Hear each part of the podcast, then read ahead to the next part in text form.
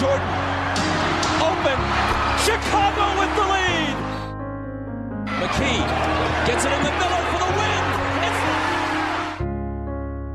Box, back out to Allen, his three-pointer, bang! Bryant, to Shaq! Throws it up for eight, shot blocked by Antetokounmpo! What a block from Giannis! Καλησπέρα σε όλους και καλώς ήρθατε σε ακόμα ένα Hack and Roll podcast. Είμαι ο Μάνος. Και εγώ είμαι ο Νίκος. Και σήμερα καταφέραμε να πραγματοποιήσουμε και τις δύο υποσχέσεις μας. Και έχουμε Space Jam 2 με LeBron James review. Και έχουμε τον The NBA Storyteller. Καλησπέρα Γιάννη. Καλησπέρα παιδιά. Ευχαριστώ για άλλη μια αρμένικη βίζητα. Διότι θα γίνει... έχει γίνει νομίζω δεύτερο μου σπίτι εδώ πέρα το podcast και όποτε έρχομαι τουλάχιστον κάθομαι μια μισή ώρα και μιλάμε χωρίς κάποιον ηρμό. Συνήθως δεν μιλάω εγώ με ηρμό σχεδόν ποτέ. Αυτά. Ελπίζω και σήμερα να κάνουμε ένα ωραίο podcast σήμερα, γιατί είναι γαμό τα θέματα. Γαμό. Αρχικά, παιδιά, να ξέρετε, δεν είμαστε εδώ πέρα κριτική ταινίας. Και επίσης δεν έχει κάποια ταινία που σηκώνει ιδιαίτερη κριτική. Ναι, έτσι, Όσκαρ και μαλακίες. Αλλά να πω ότι ο Γιάννης μου έταξε στο προσωπικό μας chat μεγάλο επεισόδιο, το οποίο δεν μας το έχει πει ποτέ αυτό. Άρα, περιμένετε κανένα τριωράκι. Ναι, εδώ φυσικά, θα είμαστε. Όποιοι το ακούτε, μάλλον ξέρετε πόση ώρα θα κρατήσει, αλλά εγώ σας προειδοποιώ. Μπορεί να βγει και παντίο. Ξέρεις τι, το Space Jam του LeBron είναι πιο βαθιά ταινία από όσο νομίζουμε ότι είναι. Εγώ αυτό θα πω και θα εξηγήσω τι εννοώ πιο μετά, όταν θα έρθει η στιγμή. Ωραία. Πάμε λίγο να πούμε έτσι μια γενική άποψη. Να ξεκινήσω από τον Νίκο, να μου πεις πώς σου φάνηκε ρε παιδί μου αυτό το πράγμα. Λοιπόν, ήταν μια ταινία η οποία, εντάξει, εμείς την είδαμε τώρα, ωραία, η ταινία έχει κυκλοφορήσει από το καλοκαίρι. Εγώ με αυτά που είχα διαβάσει, περίμενα να δω τη χειρότερη ταινία James. Δηλαδή να την κλείσω στη μέση, ξέρω εγώ, και να πω ότι πρέπει να την τελειώσω για το podcast. Δεν ήταν έτσι. Η ταινία βλεπότανε, μου άρεσε κιόλας. Απλά θα πω ότι ήταν πολύ predictable σε ορισμένα σημεία. Περίμενε να κερδίσει. Όχι, ρε φίλε. Spoilers, ακολουθούν spoilers. Ναι, βέβαια. Περίμενε να κερδίσει ο αλγόριθμος και να μην είναι όχι για πάντα. Όχι. Απλά εντάξει, ρε φίλε. Δηλαδή από την πρώτη στιγμή που είναι ο LeBron παιδάκι και του λέει ο άλλος ότι τα fundamentals και όχι fan και τα λοιπά, καταλαβαίνεις λίγο πώς θα πάει το παιχνίδι με τα Looney Tunes και αυτό. Αλλά μου άρεσε. Εσύ Γιάννη? Κοίτα ρε φίλε, εγώ έχω δει, πώς να σου πω, έχω δει αρκετά χάλια ταινίες στη ζωή μου. Αρκετές που κονσέσους είναι χάλια.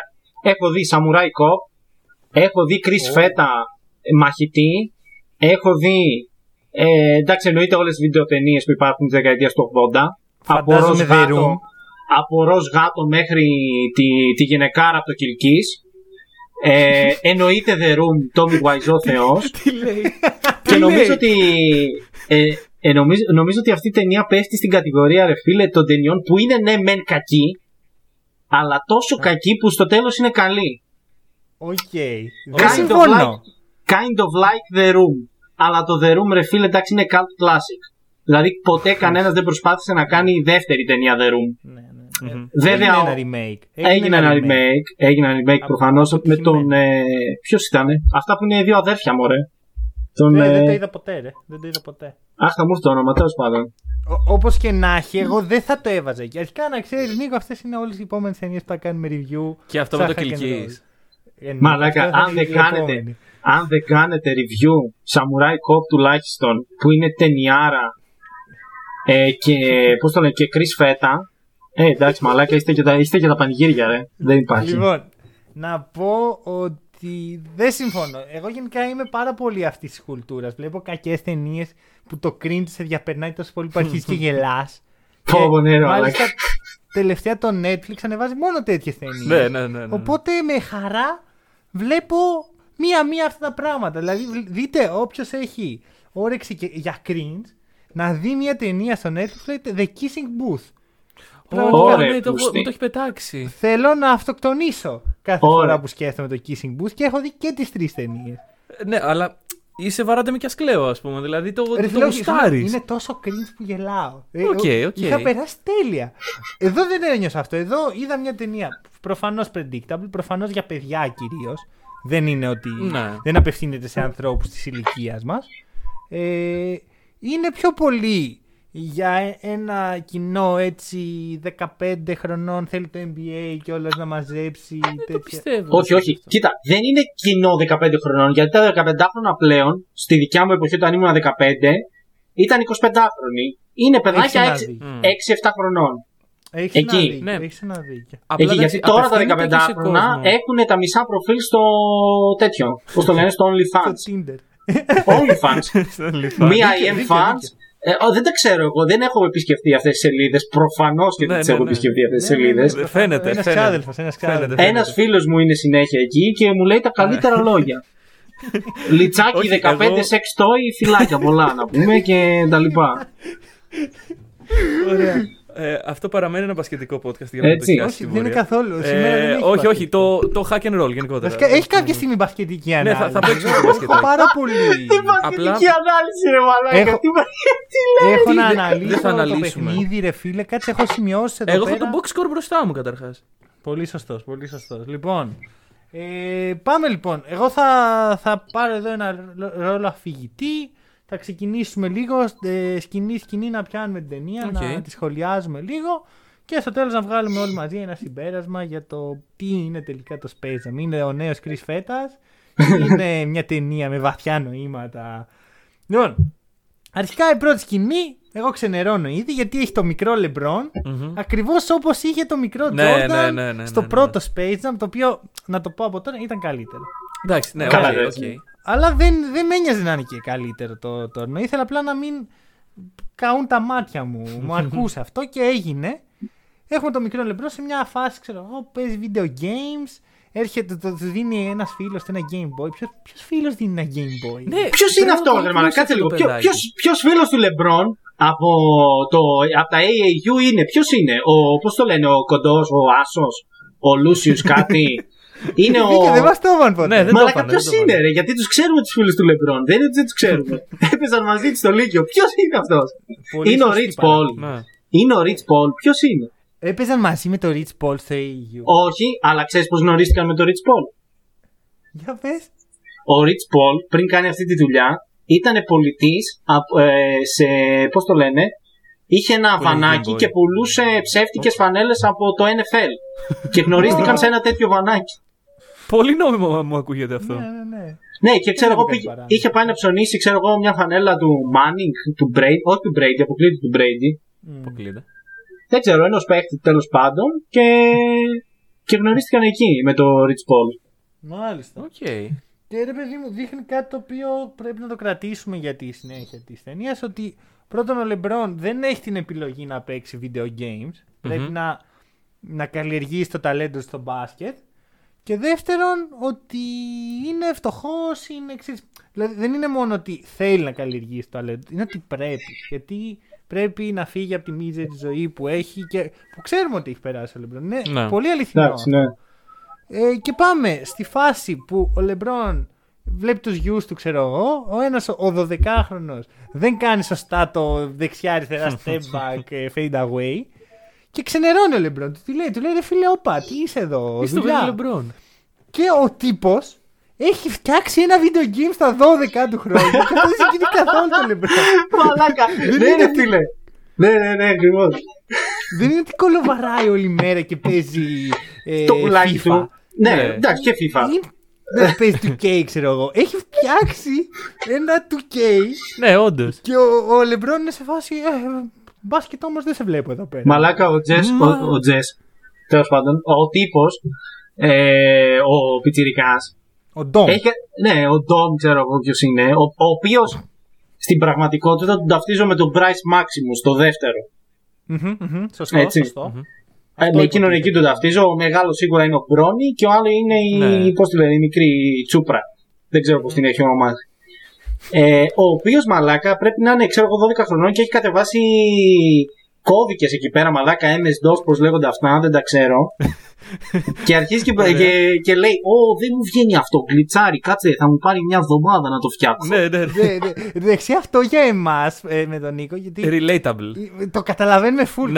Τον ένιωσα λίγο εκεί που λέει, πω θα μου πάρει μια εβδομάδα και αυτό πραγματικά. Εγώ ξέρεις τι λέω όταν παθαίνω λίγο τέτοιο. Πάρε το σωμάς τώρα να το πάω. Τι να το κάνω, εγώ δεν ξέρω. Εγώ χαλάω το τηλεκοντρόλ και δεν βαριέμαι να βάλω γύρω-γύρω. Πώς το λένε, χαρτοτενία. Για να φτιάξεις το χτυπάς, αυτό μπορώ να το πω, με σιγουριά. Το χτυπάς και φτιάχνει. Μαλάκα, το χτυπάς και φτιάχνει και το φυσάς και την κασέτα που βάζαμε στα, πώς το λένε, στα Nintendo. Ακριβώς.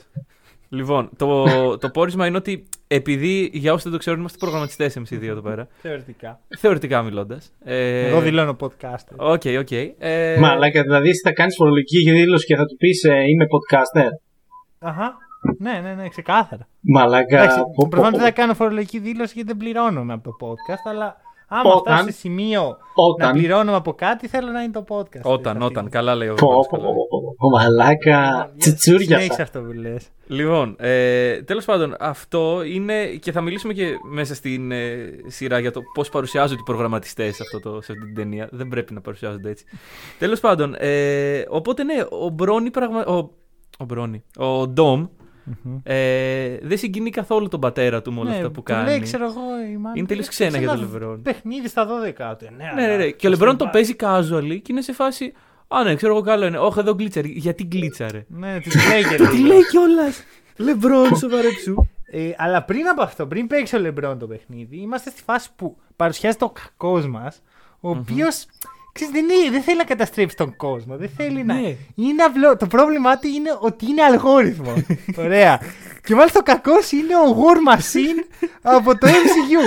Για όποιον βλέπει την ιστορία. Don't fucking cheatle, μαλάκα. War Machine πάλι με μπλιμπλίκια να πούμε ανακατεύεται αυτό το τύπος. Σε όποια ταινία κι αν υπάρχει ανακατεύεται με μπλιμπλίκια. Ρε φίλε, εγώ δεν ξέρω αυτόν τον άνθρωπο. Τον έχω σαν τον πιο άχρηστο χαρακτήρα στη Marvel. Έτσι, δηλαδή, έχω δει όλες τις ταινίες της Marvel και δεν έχει κάνει ποτέ τίποτα. Κοίτα, προβλήματα. Ναι, ο War Machine, απλά ρε φίλε, είναι ένας τύπος ο οποίος αυξάνει το lore του Iron Man. Κακά τα ψέματα. Είναι supportive character για τον Iron Man και το ίδιο είναι και στα comics, δηλαδή δεν είναι κάτι παραπάνω. Ναι. Εδώ είναι πιο μέσα, ρε παιδί μου. Είναι ο κακός, ο οποίος έχει αρχικά έχει τον φίλο τον Πιτ. Ο Πιτ γαμάει. Ο Πιτ εμένα μου αρέσει. Είναι ωραίο comic relief. Ναι, συμφωνώ πάρα πολύ ότι έδωσε ψωμάκι ο Πιτ.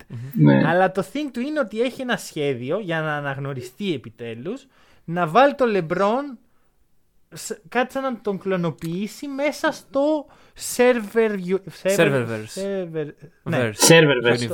Το οποίο έχει όλες τις ταινίες του Warner Bros. Δεν είναι περίεργο αυτό όμως. Ποιος θέλει ένα, ξέρω εγώ, η Warner, γαμημένη Warner, γιατί θέλετε ένα τέτοιου είδους AI, ας πούμε. Δεν μπορώ να το καταλάβω. Και μάλιστα έχει full συνείδηση. Παιδιά, δεν δουλεύει έτσι αυτό. Δηλαδή, αν έχει τέτοιο πράγμα η Warner, ας το δώσεις, ας πούμε, στην ανθρωπότητα. Καλό θα ήταν να πάμε στον Άρη. Ναι. Μαλάκα, δώστε το απλά, άμα έχετε κάτι τέτοιο. AI με τόση συνείδηση δεν υπάρχει. Ναι, αν υπήρχε, παιδιά, θα έπρεπε να προβληματιζόμαστε αυτή τη στιγμή. Γενικά. Αλλά δεν υπάρχει. Να τονιστεί αυτό. Ναι, παιδιά. Να τονιστεί, γιατί αυτό είναι φόβος πολλών ανθρώπων, στον οποίο πατάει ρε φίλοι για να βγάλει λεφτά. Ναι. Περίμενε. Τώρα μου έχεις δώσει τρομερή πάσα για να προτείνω δύο ταινίες αυτή τη στιγμή. Ένα είναι το Free Guy με τον Ryan Reynolds που βγήκε τώρα το καλοκαίρι. Ταινιάρα. Έχει να κάνει με AI. Και η δεύτερη είναι το Dune που βγήκε τώρα. Denis Villeneuve. Timothy Chalamet, ξέρω εγώ, πρωταγωνιστικό ρόλο. Zendaya, καψούρα. Μην κάνεις spoil γιατί τώρα είναι η επόμενη ταινία που θα δω. Καλά, δεν σου λέω τίποτα. Απλώς ξέρω εγώ στον κόσμο του Dune δεν υπάρχουν AI. Έχουν απαγορευτεί, ας πούμε, ξέρω εγώ.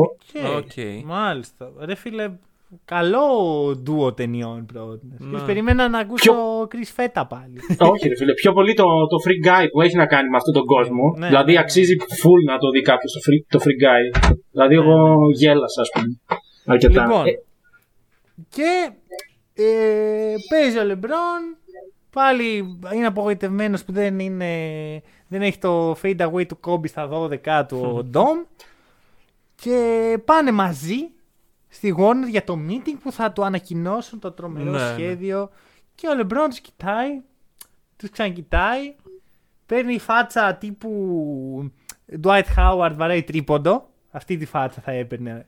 Από αυτά που μπαίνουν, ναι. Όχι, από αυτά που δεν μπαίνουν. Από αυτά που είναι σε close game. Και... Α, και δεν μπαίνουν. Okay. Και τους λέει τι βλακείες αυτές, φεύγω. Mm-hmm. Και εκείνο που κάνει το come out ο Dom και λέει εγώ δεν θέλω να παίξω μπάσκετ, θέλω να ασχοληθώ με αυτό. Και μπαίνουν στο ασανσέρ που... Είναι ρε παιδί μου εφιάλτης που είχαμε όλοι μικροί, ότι μπαίνεις σε ένα σανσέρ και δεν τελειώνει ποτέ. 150 ώρες πιο κάτω, μπαίνουν εκεί. Δεν ξέρω, storyteller κάνεις κι εσύ relates αυτό. Με το εφιάλτη του ασανσέρ. Mm-hmm. Κοίτα, εμένα το σανσέρ μου θυμίζει πάρα πολύ The Shining. Πάρα πολύ λάμψη που βγαίνει το αίμα από το ασανσέρ, αλλά... Okay. Φίλε, δεν κάνω τόσο πολύ relate σε αυτό το φόβο. Δεν το έχεις δει ποτέ σε όνειρο αυτό το πράγμα. Ναι. Να μπαίνεις σε ένα σανσέρ. Να μπαίνω σε ένα σανσέρ. Ναι. Όχι, ρε φίλε. Μένα στα όνειρά μου συνήθως είναι. Πώς το λένε. Γκρεμός. Ο γκρεμός πάρα πολύ. Ναι, γκρεμός και αυτό full κλασικό. Αλλά ναι. Δεν ήξερα ότι υπάρχουν πολλοί άνθρωποι που έτσι δεν έχουν δει το ασανσέρ. Είναι πολύ κλασικό. Μπορεί να μην είχε πολλές εμπειρίες με ασανσέρ. Δεν ξέρω. Ήταν εκείνη και η φορά, ξέρω εγώ, που ήμουν αντιμένος Batman. Α, όχι, δεν ταιριάζει εδώ πέρα αυτό. Προχωράμε. Προχωράμε γιατί θα αποκαλυφθούν πτυχές του εαυτού μου που δεν χρειάζεται να μάθει το ελευθεράμενο κοινό. Λοιπόν, φτάνουμε λοιπόν. Μπαίνουν ο Dom και ο Bron στο. Μπαίνουν στον κόσμο, στον serververse. Με ένα περίεργο τρόπο. Και εκεί ο κακός που πλέον έχει κάνει το heel turn του, ας πούμε, γιατί έχει πληγωθεί, θα έλεγε κανείς, από το LeBron που απέρριψε έτσι την ιδέα. Και μάλιστα έχει θυμώσει με τον πήρε LeBron. Το πάνης αυτός. Δηλαδή αμέσως αυτοί που ήταν υπεύθυνοι λέει «Α, θα σε ακυρώσουμε, ξέρω, αλγόριθμο, φύγει από εδώ». Και ξενέρωσε έτσι. Είναι το turning point στην ταινία που ο κακός περνάει στο dark side. Και φτάνουμε στο... Εκεί έχει μπει, έχει απαγάγει τον γιο του LeBron χωρίς να το ξέρει ο γιος. Και λέει στο LeBron θα παίξουμε μπάσκετ, η ομάδα σου και η ομάδα μου, ό,τι ομάδα βρεις. Και αν με κερδίσεις είσαι ελεύθερος, αν όχι θα μείνεις εδώ. Ναι. Ο LeBron, ξέρεις, δεν είναι σαν τον Michael Jordan που ακόμα που πήγε αυτός στον κακό και του είπε «Μπρο, έλα εδώ, θα...» Να λογαριαστούμε. Να κάνουμε race στο play. Ο Michael Jordan θα πήγαινε για γκολφ με τον κακό και μετά θα έπαιζε μπάσκετ. Για πόκερ, τι γκολφ. Θα πήγε για πόκερ, ναι, για πόκερ. Λοιπόν, και ο LeBron του λέει «Ωραία, ξέρεις, δεν ήξερε ότι έχει επιλογές μάλλον». Και φτάνουμε στο πρώτο, ας πούμε, στο δεύτερο μάλλον act της ταινίας, εκεί που ο LeBron γίνεται cartoon και μπαίνει στο Tunes Land. Όπου ουσιαστικά εκεί πέρα τον έχει ρίξει ο κακός αλγόριθμος για τον λόγο του ότι για να βρει τους πιο άχρηστους, ξέρω εγώ. Ξέρετε τι μου σπάει τα νεύρα. Ότι δεν εξηγούν ποτέ γιατί ο αλγόριθμος, ο οποίος έχει το πιο ηλίθιο όνομα στην ιστορία των ονομάτων, Algorhythm, μαλάκα. Δεν προσπάθησαν καν. Όχι, είναι και ο Warner 3000. Τα παρακαμπηθεί ο Warner. I love you 3000, μαλάκα, που έλεγε και η κόρη του Iron Man. I love you that 3000. Χέσε με και εσύ με το 3000. Που μετά, μαλάκα, το Space Odyssey έχουν βγάλει να πούμε ό,τι θέλουν να πουλήσουν για futuristic. Το βάζουν από πίσω 5.000, 8.000. Μπάμπι 300.000, μαλάκα. Ο νέος οικιακός βοηθός. Χέσε με, φίλτρα Ολύμπους 5.000. Πέρα από αυτό το ξέσπασμα, θέλω να μου δώσετε μέχρι τώρα κάτι που έχασα, κάτι που έχασα. Α, περίμενε. Αυτό που ήθελα να πω τώρα το θυμήθηκα. Πώς το λένε, δεν μας έχουν εξηγήσει ποτέ στην ταινία. Δεν το λένε πουθενά. Τουλάχιστον ή εγώ το προσπέρασα ή δεν το κατάλαβα. Δεν μας έχουν εξηγήσει από πού προέρχεται το μίσος του Algorhythm προς τα Looney Tunes. Γιατί. Μίσος. Εγώ... Όχι, δεν είναι μίσος. Δεν κατάλαβα ότι ήταν μίσος. Ρε φίλε, τους λέει rejects όμως. Είναι ότι είναι ο απόπατος, ας πούμε. Έχεις ένα δίκιο τώρα που το λέω. Για ποιο λόγο. Είναι rejects. Ουσιαστικά παρουσιάζει τον κόσμο των Looney Tunes ότι θα σε στείλω εκεί πέρα για να βρεις τους χειρότερους. Mm-hmm. Αλλά στην ουσία έχει πάρει όλα τα Looney Tunes. Δεν τα έχει πάρει ακριβώς. Έχεις διασκορπίσει στο server. Για το καλύτερο του serververse όμως. Ναι, δεν βλέπω τον server να είναι πολύ χαρούμενος πάντως. Βλέπω να σπέρνουν την καταστροφή. Θα μιλήσουμε για αυτό. Γιατί υπάρχει αντίστοιχο μοντάζ με καταπληκτικό τρόπο που έχουν βγάλει όλα τα Looney Tunes. Γαμάει. Για μένα αυτό είναι το καλύτερο σημείο στην ταινία. Προφανώς, εννοείται. Εννοείται το καλύτερο σημείο. Μάλλον θεωρεί τα Looney Tunes τον απόπατο γιατί δεν έχει δει το Space Jam 1, ξέρω εγώ, και το τι έχει παιχτεί εκεί πέρα. Ή θεωρεί ότι ενωμένα τα Looney Tunes, ξέρω εγώ, μπορεί να τον... να αποτρέψουν αυτή τη δικτατορία, να την καταστρέψουν. Να την τουμπάρουν, ας πούμε. Ναι, ναι, και εν τέλει αυτό γίνεται. Είναι, ξέρεις, είναι μια μικρή εξηλαίωση, ας πούμε. Τα rejects, ας πούμε, που από την κατώτερη.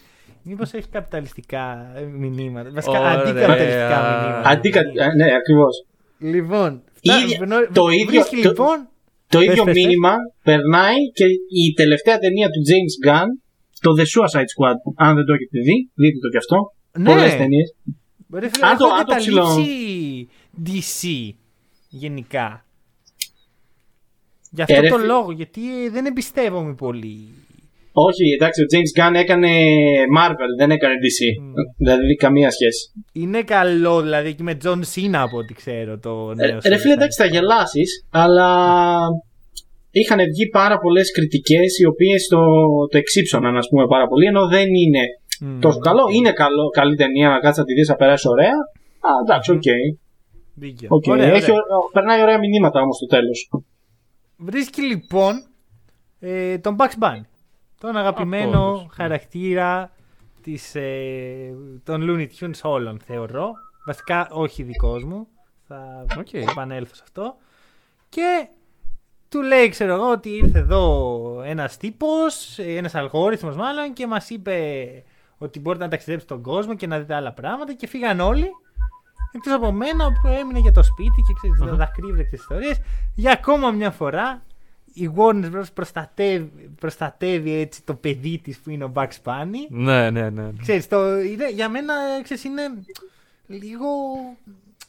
Overpush, ρε παιδί μου, αυτό. Δηλαδή, σε όλη την ταινία ο Bugs είναι ο καλύτερος όλων.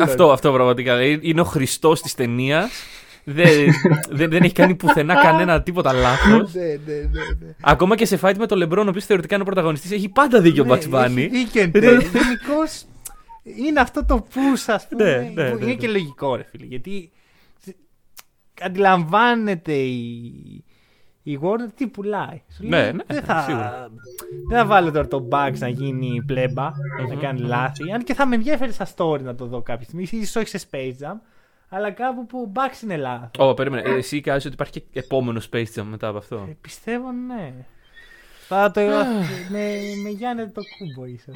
Ρε φίλε, το έχει προσπαθήσει η Warner και για άλλα Space Jam, και για Football Jam, και για Soccer Jam, και για πώς τα λένε αυτές τις παπαριές. Αλλά δεν της βγήκε ποτέ.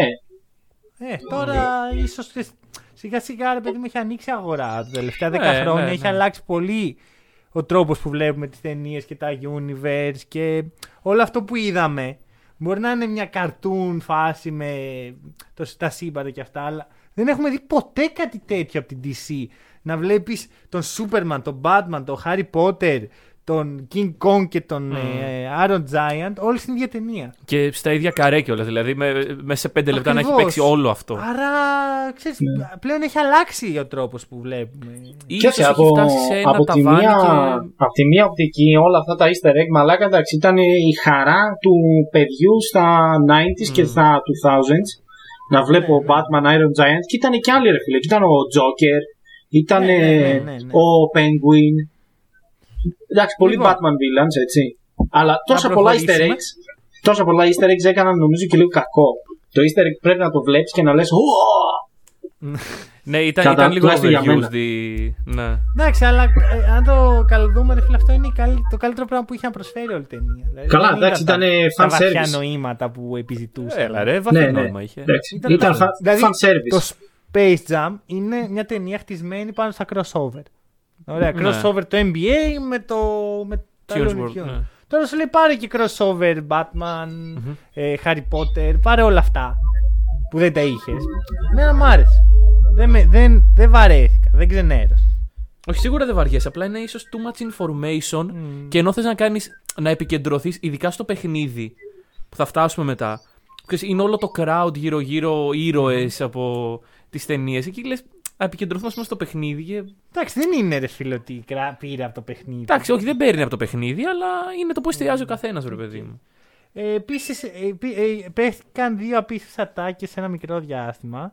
Το ένα είναι ότι ο Λεμπρόν που πέφτει δημιουργεί ένα μανιτάρι καπνού από σε σχήμα μπασκέτας και μετά έχει πέσει και έχει μια τρύπα στο έδαφος με μορφή του σήματος της Nike. Απίστευτο αυτό. Σηκώνει τον έχουν μαζέψει τα πόδια του τύπου Bugs Bunny και λέει I'm shorter than Kevin Hart. Ναι. Fuck my life. Ακόμα και εδώ το BM στο Kevin Hart. Ναι. Και μετά είναι. Τον βλέπει ο Bugs, λέει «Α, Λεμπρόν, εσύ είσαι». Και του λέει «Ω, ξέρει ο Bugs Bunny ποιος είμαι». Λέει «Προφανώς, έχουμε και εδώ TNT». Ναι. Και του δείχνει το δυναμίτι που λέει TNT πάνω. Εμένα ξέρεις ποια μ' άρεσαν, ρε φίλε. Είναι που έλεγε ρε φίλε σε κάποια φάση, δεν θυμάμαι ο Bugs το είπε. Που είπε «Λεμπρόν, this isn't Miami». Ένα. Τρέχεις. Ναι, εντάξει, είναι πολύ μετά και το άλλο το λέει ο Τσίγκλ, ο κακός δηλαδή, στον Ντόμ. Στο μικρό όταν παίζουμε βιντεοπαιχνίδια, αλλά θα το πούμε μετά αυτό. Ωραία. Λοιπόν, κλέβουν το σκάφος του Μάρβιν του Αριανού, όπως κάνει πάντα ο Μπαξ, μπαίνουν μέσα και ο Λεμπρόν κάνει αυτό που κάνει ο Λεμπρόν πάντα. Θέλει να στέξει ένα super team. Ναι. Ποιους παίκτες θα πάρουμε? Α, ωραία, θα πάρουμε το super, θα πάρουμε εδώ πέρα το King Kong, θα πάρει κανένα rebound. Καπλώνει ρε φίλε όταν λέει για αυτούς, θα βάλω τον Iron Giant, θα τον βάλω 5. Θα είναι σαν το Σαμπόνις, μαλάκα, αλλά δεν θα μπορεί να γυρίσει. Με τίποτα.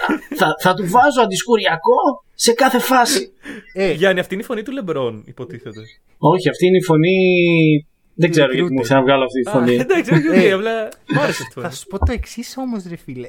Είχε τεκμηριωμένη άποψη για τους παίχτες. Είχε το πινακάκι και έλεγε speed. Μάλλον και είναι ο καλύτερος ρικιούτερ που υπάρχει. Εντάξει, ο Σούπερμαν τα είχε όλα αυτά. Ναι, αλλά δεν χρειάζεται να πάρεις άλλον. Γι' αυτό είπε εξ αρχής Σούπερμαν. Περίμενε, δεν χρειάζεται να πάρεις άλλον και Λεμπρόν δεν πάνε μαζί. Εντάξει, το έχεις καταλάβει πλέον. Ναι, δεν σταματάει. Ειδικά οι φετινοί Lakers είναι μαλάκα. Είναι αυτή η φράση επί 13. Ας πούμε. Πριν πάρουμε τον Καρμέλο, λες δεν χρειάζεται να πάρεις κι άλλον. Ναι, Καρμέλο Άνθονη. Είναι αυτό που λέω εγώ. Είναι αυτό που λέω εγώ μετά από 3 κιλά προβατίνα. Δεν χρειάζεται τον άλλα 2, ρε φίλε. Να πάω στα 5. Δεν χρειάζεται. Ναι, αλλά μια κοκακολίτσα στη μέση έτσι να το σπάσει. Light. Είμαστε σε δίαιτα. Λοιπόν, δεν θέλουμε έξτρα ζάχαρη. Εκείνη η φάση λοιπόν που εγώ θεωρώ η καλύτερη φάση της ταινίας, που ο Μπαξ ουσιαστικά κοροϊδεύει τον Λεμπρόν, γιατί έχει μια λίστα με τους φίλους του που θέλει να τους μαζέψει. Και του λέει ναι, πάμε να πάρουμε το Superman. Βρίσκει τον Daffy Duck, ο οποίος κάνει το Super Duck. Αχ, ο Σούπερμαν θύμωσε μαζί μας. Ας πάρουμε τον Ντάφι. Και ο Λεμπρόν είναι έξαλλος. Προσπαθώ να τον βάλει λίγο σιγά-σιγά στην οτροπία του τι θα συμβεί από εδώ και πέρα. Ναι, πόσο υπέροχος είναι ο Ντάφι Ντάκ, μάλακα, με το περουκίνι. Πόσο τέλειος είναι. Ο Ντάφι Ντάκ, ο οποίος κυριολεκτικά στην ταινία ήταν ο Ρικ Πιτίνο. Όντως. Μαλάκα, ισχύει. Ισχύει ο Ρικ Πιτίνος στο Παναθηναϊκό ήταν, μαλάκα. Ήταν για τα τελευταία ένσημα. Άρε Ντάφι, γαμάτο, πώς κατάντησαν έτσι ρε πούστη μου. Μόνο που δεν έβαλε πετσέτα, μαλάκα, κάτω να κάθεται με το ένα γόνα να του πάω στην πετσέτα ρε. Αφού ακούσαμε κι αυτό. Λοιπόν, και περνάνε από το σύμπαν του Mad Max, που είναι ο Road Runner. Περνάνε από τον Austin Powers. Περνάει ο Rick and Morty. Τι. Μινιμή λέω, που βγαίνει με το... που βγαίνει και καλά η μικρή κόπια του Dr. Evil. Στο Austin Powers. Α, ναι. Περνάει ο Rick and Morty και αφήνει τον Taz. Πάνε στο Game of Thrones. Δεν θυμάμαι καν ποιος είναι στο Game of Thrones. Πάνε στο Matrix. Πάνε σε μια άλλη παλιά ταινία την οποία δεν την αναγνώρισαν. Να είμαι ειλικρινής. Δεν ξέρω αν κάνει το βίντεο. Μαλάκα εντωμεταξύ. Καζαπλάνκα νομίζω. Περνάς φίλε έτσι το Matrix που η γιαγιά, η Granny, έχει δώσει στην ταινία πολύ ψωμί ρε φίλε. Έχει δώσει ψωμί, έχει δώσει σωμάκι η γιαγιά, ναι. Μαλάκα η γιαγιά έχει δώσει τρομερό ψωμί εκεί πέρα στο Matrix που παίζει την Trinity. Εν τω μεταξύ στο original starting five του LeBron είναι η Trinity μέσα. Η Trinity. Okay. Αν δεν το είχα προσέξει. Είναι η Trinity μαλάκα και την έχει βάλει στο 3. Πού θα την έβαζε? Trinity. Δεν υπάρχει ρε. Δεν υπάρχει. Η γιαγιά στο Matrix φίλε τα έχει δώσει όλα. Και μετά στον αγώνα που θα τα πούμε αυτά, αλλά εντάξει. Και στον αγώνα. Και στον αγώνα, εντάξει, άστοχο. Στον αγώνα έκανε το clutch play, εγώ πιστεύω. Πρέπει να βγάλουμε μετά το καλύτερο play και τον MVP του αγώνα. Θα τα πούμε όλα εδώ. Έχουμε χρόνο. Λοιπόν, και εκεί ξέρεις ο LeBron έχει φρικάρει, του λέει τι είναι αυτή, ξέρω εγώ, όλοι μοιάζουν με πιτσιρίκια. Του λέει θέλω έστω έναν κανονικό μπασκετμπολίστα. Έφτασε στην πλήρη απελπισία ο LeBron. Και εκεί γνωρίζουμε τον δεύτερο overprotected χαρακτήρα της DC και προσωπικό μου αγαπημένο, τη Lola Bunny. Η οποία σετάρει πολύ ωραία από την προηγούμενη ταινία ότι ξέρει μπάσκετ, δεν είναι πλέμπα. Ναι. Μαλάκα, Lola χτίζεις ομάδα μαλάκα με τη Lola. Είσαι καλά. Franchise player εννοείται. Ναι. Ο Λούκα Ντόντζιτς του Space Jam. Άνετα. Και πάει, η τύψα είναι, ξέρω εγώ, κάνει τη δοκιμασία για να μπει στις Αμαζόνες της Wonder Woman. Και παίζει από πίσω το θέμα της Wonder Woman. Μαλάκα που είναι θεματάρα του μεταξύ. Ναι. Και είναι γαμάτη φάση που είναι ο Bucks και ο LeBron. Και ο LeBron, για να καταλάβουμε πόσο protected είναι η Lola Bunny στην ταινία που ο LeBron την παρακαλάει να μπει στην ομάδα του. Λέει πρέπει να σώσει το γιο μου, σε παρακαλώ. Και συγκινείται εξ αυτού του λόγου και κάνει join το Tune Squad, το οποίο είναι και η ίδια ομάδα που είχε ο Michael Jordan συν τον τριχωτό που δεν ήταν στο πρώτο. Αυτή είναι η ομάδα. Ήταν στο κοινό όμως ο τριχωτούλης, ο κόκκινος. Πολύ, στο πρώτο. Πολύ πιθανό, γιατί ήταν όλα τα Tunes νομίζω εκεί. Ναι. Και ο Κόκορας δεν θυμάμαι αν ήταν στο πρώτο. Νομίζω ήταν. Νομίζω είχε και μια... εκείνος εκεί έκανε τον Κόκορα. Ναι, θα ρω πως είναι ένα ολοκληρωμένο ρόστερ, απλώς λείπει λίγο ίσως το leadership του MJ. Δεν πιστεύω ότι είναι το ίδιο ηγετικός ο LeBron. Είναι με έναν άλλο τρόπο ηγέτης ο LeBron. Ναι, οκ. Και. Όχι, δεν είναι. Ουσιαστικά. Εντάξει, παλεύουν και για άλλο πράγμα. Δηλαδή είναι άλλο το goal. Στο πρώτο ήταν τα Looney Tunes ότι κινδυνεύουν. Τώρα ήταν ότι κινδύνευε ο γιος του LeBron. Και ο Jordan όμως. Ναι, στη συνέχεια όμως. Το πρώτο ρε φίλε ήταν ένας αγώνας, ξέρω εγώ, για. Ουσιαστικά για να δει ο Jordan, ξέρω εγώ, και καλά, αν μπορεί να ξαναπαίξει μπάσκετ, ας πούμε. Αυτό δηλαδή, είναι το βαθύτερο. Έτσι είχε συνδεθεί και μετά το ξαναγύρισε. Κάπως έτσι, ας πούμε, ξέρω εγώ. Ναι, σύμφωνοι. Να δει αν το αγαπάει ακόμα, ξέρω εγώ. Κάτι τέτοιο. Ναι. Ισχύει ότι το κίνητρο τώρα το έχει ο LeBron και όχι τα Tunes, αλλά και ο Bucks είχε κίνητρο εν τέλει, γιατί την είχε φυλαγμένη του Algorhythm. Του War Machine, λοιπόν. Okay, ναι. Εγώ έτσι αλλιώς σκόπευα να τον πω War Machine. Τον έχω σημειώσει ως War Machine σε όλες μου τις σημειώσεις εδώ. War Machine είναι ρε μαλάκα. Η φάτσα του είναι War Machine, τέλος. Δεν ξαναπέζει άλλο ρόλο αυτός. Όπως είναι, ας πούμε, ο Σπύρος Μπιμπίλας παίζει μόνο το Λάκη Φουρτουνάκη. Δεν παίζει κανέναν άλλον. Ο ποιος? Το Λάκη Φουρτουνάκη. Από τον Κωνσταντίνο και Ελένης. Ο Σπύρος Μπιμπίλας. Ναι, δίκιο. Έχω βάλει φιστή και γίνει στο μπακλαβά. Πουτανιά. Δεν θυμάσαι καλά. Μαλάκα, μιλάω με άσκεψη εδώ πέρα. Ναι, όχι. Γιάννη, εγώ σε καταλαβαίνω εδώ πέρα. Είμαστε καλά. Ρε φίλε, που ήταν ο Λάκης ο Φουρτουνάκης που ήταν ομοφυλόφιλος χασάπης, ας πούμε, ξέρω εγώ και καλά. Και εντάξει, είναι πολύ εμβληματικός ο ρόλος του εκεί πέρα. Αλλά εντάξει, είναι κρίμα να θυμόμαστε τον Μπιμπίλα για αυτό μόνο το ρόλο που έχει παίξει, να πούμε, με τέρατα. Εγώ μόνο για αυτόν το θυμάμαι, είναι η αλήθεια. Που θα παίξει και στο The Crown τώρα ο Μπιμπίλας, το ξέρετε. Τι? Θα παίξει στο The Crown. Στο κανονικό, το Crown. Ναι. Τι θα κάνει.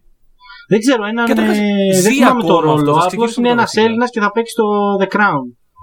Δεν ξέρω γιατί, δεν θυμάμαι τώρα. Ωραία.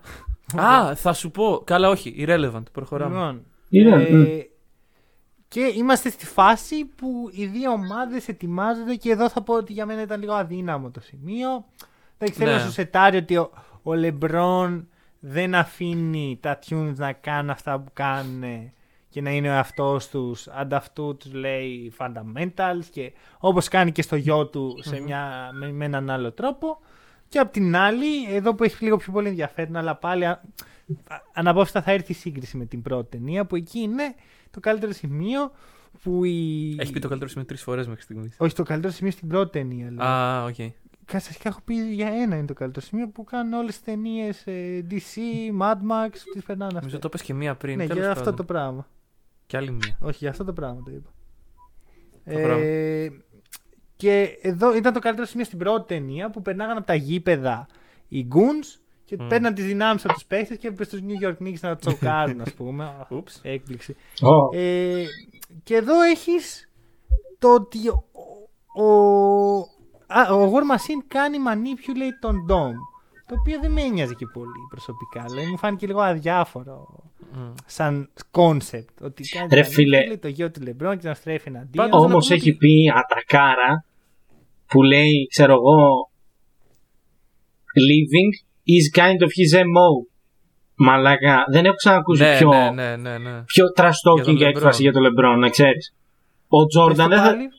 Living is kind of his MO. Δηλαδή το κάνει συνέχεια, ας πούμε, το να φεύγει. Ναι. Που του λέει μετά έφυγε από το Cleveland, έφυγε από το Miami, έφυγε ξανά από το Cleveland. Ναι, το ακούω. Beware Lakers που λέει. Ναι. Το ακούω. Αλλά συγγνώμη, όχι. Ο Τζόρνταν, για παράδειγμα, δεν θα δεχόταν τέτοιο πράγμα στην ταινία του. Με τίποτα. Μαλάκα. Και εδώ πέρα καταλαβαίνεις πόσο, ρε παιδάκι μου, παίρνει από σαρκασμό ο LeBron. Γιατί ο Τζόρνταν δεν το έκανε αυτό, νομίζω, μέσα στο χαρακτήρα του, το σαρκασμός. Έχει υποθεί και άλλη μια ατάκα πιο πριν.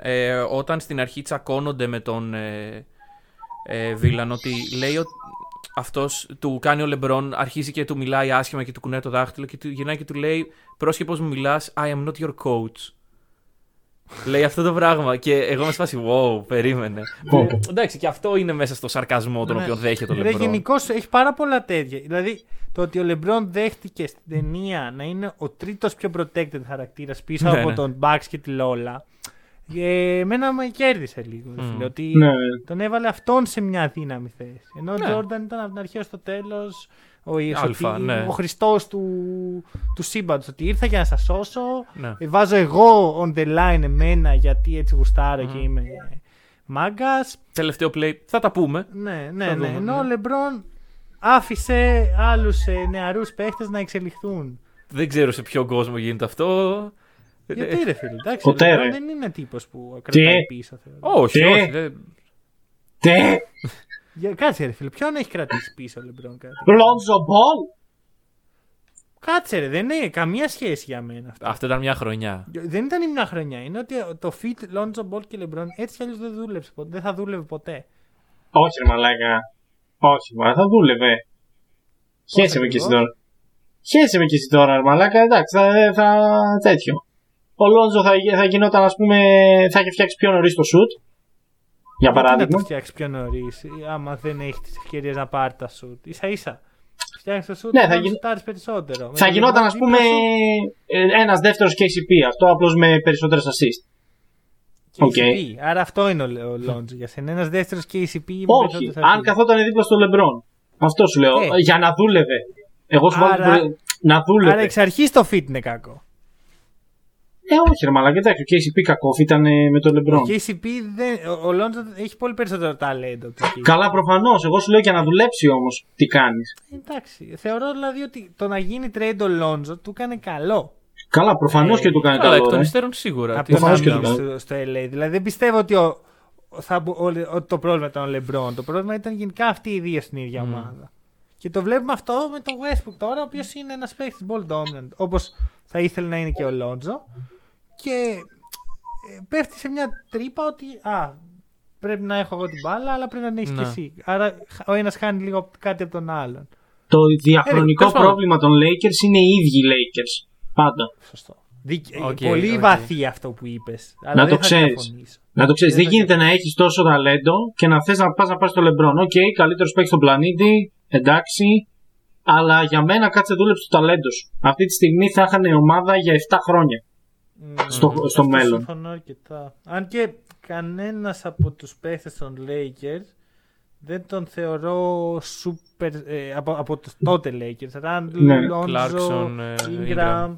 Ναι, δεν ξέρεις όμως πώς θα είχαν εξελιχθεί σε περίπτωση νομίζω που ήταν αυτοί μόνοι τους. Όπως τους βλέπω τώρα, δεν μπορώ να φανταστώ κάποιον να εξελίσσεται σε αυτό το ταβάνι. Και ο Διάντζελο που πάντα πίστευε ότι εκεί θα φτάσει, δεν μου το έδειξε. Δηλαδή είδαμε μια πολύ καλή χρονιά στους Nets, μετά όχι. Άρα κάποιο λάθος. Αυτό δεν είναι έπεσε και στο τάφρο που λέγονται Timberwolves, που λεγόταν Timberwolves. Εντάξει, τώρα είναι λίγο καλύτερα τα πράγματα εκεί. Θα δούμε. 3-1 η Timberwolves. Η Timberwolves αυτή τη στιγμή. Το αφήνω εδώ. Ωραία.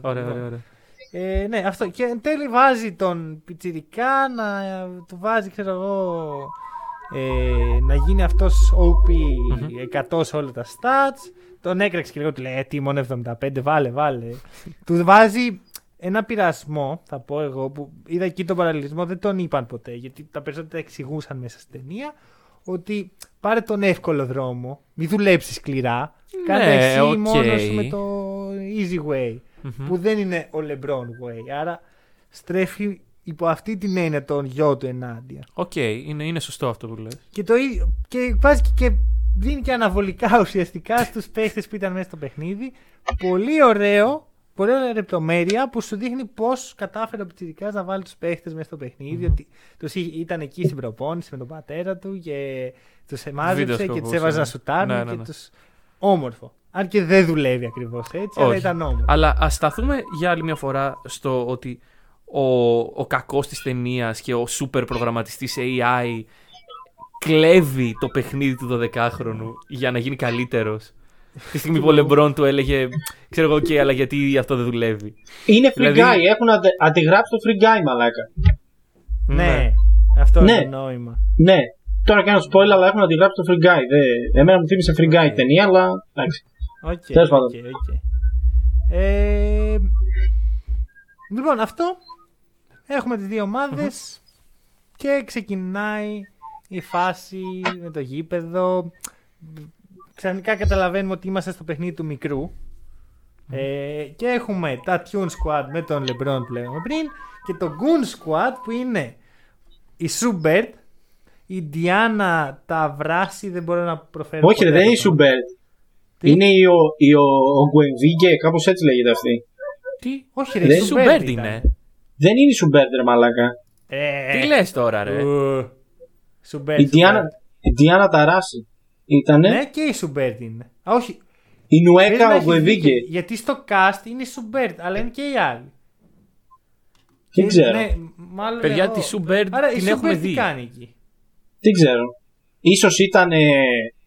Την είχαν ανακοινώσει και δεν μπήκε. Όχι, μπορεί να είναι σαν τον Draymond Green που είναι στο crowd σαν easter egg. Μπορεί. Να μπερδεύτηκα εγώ. Ναι. Εντάξει, είναι ο Ντέιβις προφανώς. Ο Ντέιβις και ο Ντέιμ. Ο Ντέιμ και ο Κλέι. Οι οποίοι έχουν και έτσι character σύναψης ας πούμε. Ναι. Είναι related για τον παικτικό του χαρακτήρα, δηλαδή στην πραγματικότητα ας πούμε. Πάρα πολύ. Ναι, δηλαδή ο Ντέιβις το think είναι ότι έχει μεγάλο φρύδι. Ναι, και τη ταράση έτσι που ο ίδιος ο Κόμπι την είχε πει White Mamba. Βέβαια, το White Mamba, ρε φίλε, είναι ένα φίδι το οποίο δεν ριλαξάρει και δεν τρώει πολύ, ας πούμε. Εγώ αυτό ξέρω. Σαν τον Brian Σκαλαβρίνη. Ναι, το είχε πει ο μεγάλος Brian, γι' αυτό το λέω και εγώ. Δεν το έχω ψάξει παραπάνω, το Brian το ξέρω. Αντίστοιχα, ο Clay είναι φωτιά, νερό, δηλαδή παίρνει φωτιά, μετά... Splash, ναι, εντάξει. Και ο Dame, επειδή Dame Time ελέγχει το χρόνο. Ελληνικά χρόνος, ελληνικά χρόνος. Τον οποίο Dame τον ξεχνιάζουν. Τον κάνει γιαγιά. Μπαλόπαλα. Μαλάκα, γιαγιά τραβάει και ένα ψαλίδι Ιμπραήμοβιτς μετά και βάλει μια γκολάρα.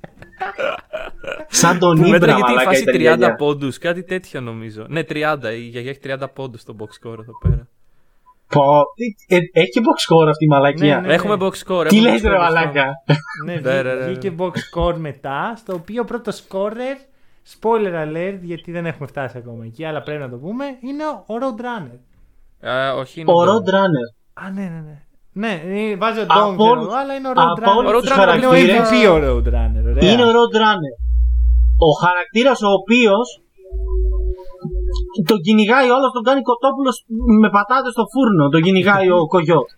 Ναι, αλλά όταν συνεργάστηκαν και βάλαν τις αδυναμίες τους, τις διαφορές τους στην άκρη, τότε είναι που έγινε κάτι. Μαλακιά. Για μένα η γιαγιά είναι ο καλύτερος χαρακτήρας της ταινίας, να το συνοψίσω. Μαζί με το Σπίτι Γκονζάλες. Μαζί με το Σπίτι. Εκεί. Και τελειώνει. Γιατί. Ο Σπίτι μαλάκα έχει δύο καμέο, τρία, ένα στον αγώνα, ένα με το Matrix, που μαλάκα εντάξει, εγώ γέλασα προφανώς. Πιο πολύ για την προφορά του την Ισπανική. Δηλαδή, μισό, γιατί δεν μας τα λέει σωστά. Δεν σου έκανε καμία αίσθηση η φάση με το Coyote που ο Dame τον κάνει, χαμηλώνει το χρόνο, το οποίο ένιωσα ότι ήταν λίγο αντιγραφή της σκηνής του Quicksilver στο X-Men Days of Future Past. Με στην κουζίνα. Πώς. Που ήταν στην κουζίνα, λέω, ο Quicksilver και. Ναι, εντάξει, ακριβώς. Δεν μπορεί να το θεωρήσει και έτσι. Ακριβώς. Ή ο Porky Pig θα μπορούσε. Μαλάκα, ναι. Και ο Porky, ρε μαλάκα. Δηλαδή, ο κάθε ένας είχε κάτι. Ένα μικρό πράγμα που του έδωσε. Κάτι. Ακόμα και ο τριχωτός εκεί πέρα που απορροφάει όλο το Notorious P.I.G. μαλάκα. Notorious P.I.G. μόνο. Για όσους έχουν δει την ταινία που χώνει μπάρες σαν την Κατερίνα Στικούδη. Εντάξει, όχι σαν τον Notorious. Όχι σαν τον Biggie. Σαν την Κατερίνα Στικούδη μου βγάζει κάτι πολύ διαφορετικό από ό,τι θα έπρεπε. Λοιπόν, συνεχίζουμε. Έχουμε λοιπόν το πρώτο ημίχρονο. Το σκορ είναι 1039 και 37 για τους Tunes, οι οποίοι προφανώς δεν ξέρουν το παιχνίδι. Ο LeBron τους λέει fundamental, μην κάνετε loony stuff. Και πάμε στα ποτήρια που είναι η δεύτερη προσωπική αγαπημένη μου. Του λέει ο Σιλβέστερ, ο οποίος γενικά τον ξεφτύλισαν. Ναι. Και το Σιλβέστερ. Είχε ναι, και ναι, το Tony Snell Statline στο boxscore. 0-0-0-0. Ναι. 0. Θα μπορούσε να είναι και ο Θανάσης Βέγκος. Πράκτορ 0-0-0. Όχι. Θανάσης Βέγκος, Κατερίνα Στικούδη. Τι έχουμε ακούσει. Κωνσταντίνου και Ελένη. Δεν ξέρω, έχουμε κάνει ένα τρελό πρόσωπο. Δεν υπάρχει. Θανάσης Βέγκος πολύ υποτιμημένος. Προχωράμε. Όχι εκεί υποτιμημένος ο Βέγκος. Πολύ υποτιμημένος ο Βέγκος. Δεν ακούω κουβέντα. Ηθοποιάρα μεγάλη. Νομίζω ότι έχει πολύ μεγάλη αναγνώριση ο Βέγκος ακόμα και σήμερα. Ειδικά σε δραματικούς ρόλους. Καλά, σε δραματικούς ρόλους. Ναι, οκ, το ακούω. Αλλά για μένα είναι μάλλον λίγο overrated. Τέλος πάντων. Πάμε. Ο οποίος τον ξεφτιλίζουν λίγο και εκεί είναι που λέει βρήκα τον Michael Jordan. Ήτανε στις κοικίδες και τον έφερα. Και τον λέει και ψευδάρε, φίλε, και είναι ακόμα καλύτερο. Και οφείλω να πω ότι εγώ δεν έχω δει τίποτα ποτέ για την ταινία παρά μόνο τη φάση του Wade LeBron, ας πούμε, την αντίστοιχη. Οπότε λέω τι, και εγώ τον Michael Jordan. Και εγώ. Αρχίζω ότι λέω εδώ πάμε θα το σέγγι. Παίζει και το θύμα από πίσω. Και έρχεται ο πρωταγωνιστής από το τρέιλερ των 75 χρόνων του NBA, ο Michael B. Jordan. Ο οποίος είναι ηθοποιάρα, έτσι. Καλά, εννοείται. Για μένα εδώ θα παίξει και ταινία. Άμα να δείτε, η αγαπημένη μου ταινία του Michael B. Jordan από αυτές που έχω δει είναι το Black Panther που παίζει τον κακό και είναι πολύ καλός. Killmonger. Πολύ iconic ρόλοι και για τους δύο και για τον Chadwick που εντάξει μας άφησε πολύ νωρίς ο Chadwick, ακόμα μεγαλύτερη ηθοποιάρα ο Chadwick και για τον Michael B. Jordan, ο οποίος έχει παίξει και στο Creed που είναι τα sequel ξέρω εγώ του Rocky Έχει παίξει και μαζί με τον Ζακ Έφρον και τον Μάιλς Τέιλερ σε μια ταινία που ονομάζεται Τα Αγόρια της Διπλανής Πόρτας, η οποία είναι ταινιάρα. Είναι σίγουρα ταινία. Βασικά είναι σίγουρα ταινία κατάλληλη για όλους. Ναι, ναι. Εντάξει, έχει να κάνει με σχέσεις και με αυτά. Εντάξει, την είχα δει όταν είχα χωρίσει με την κοπέλα. Εντάξει, δεν μας νοιάζει αυτό τώρα. Δεν μας νοιάζει. Εντάξει, τέλος πάντων, προχωράμε. Ναι. Αυτό δηλαδή. Χαλαρά, παίρνει το Michael B. Jordan, λέει την ατάκα του. Κάνει το πέπτο και εκεί πέρα. Ναι, και φεύγει. Και εκεί είναι που ερχόμαστε στη συνειδητοποίηση ότι ο LeBron δεν άφηνε τα tunes να είναι αυτός τους, you do you. Και του λέει ο Bugs Bunny, του λέει προσπαθούμε, λέει δεν τα καταφέρνουμε. Λέει γιατί πρέπει να προσπαθείτε, we're trying to be like you. Και... Το οποίο πόσοι συμπαίκτες του LeBron θα ήθελα να το πούνε μαλάκα.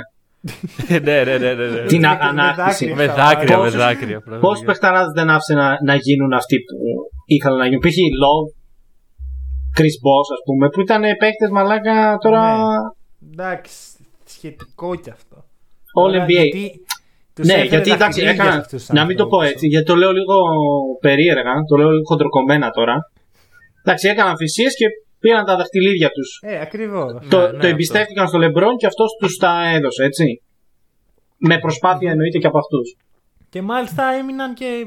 Δηλαδή ο Bosh, ήδη Hall of Fame, ήδη. Ναι. Έχει τη φανέλα του κρεμασμένη. Αυτό δεν νομίζω ότι θα ήταν κάτι που θα είχε τόσο πολύ αν δεν είχε το πέρασμα τους hit. Αυτό είναι που άλλαξε την πορεία του Chris Bosh.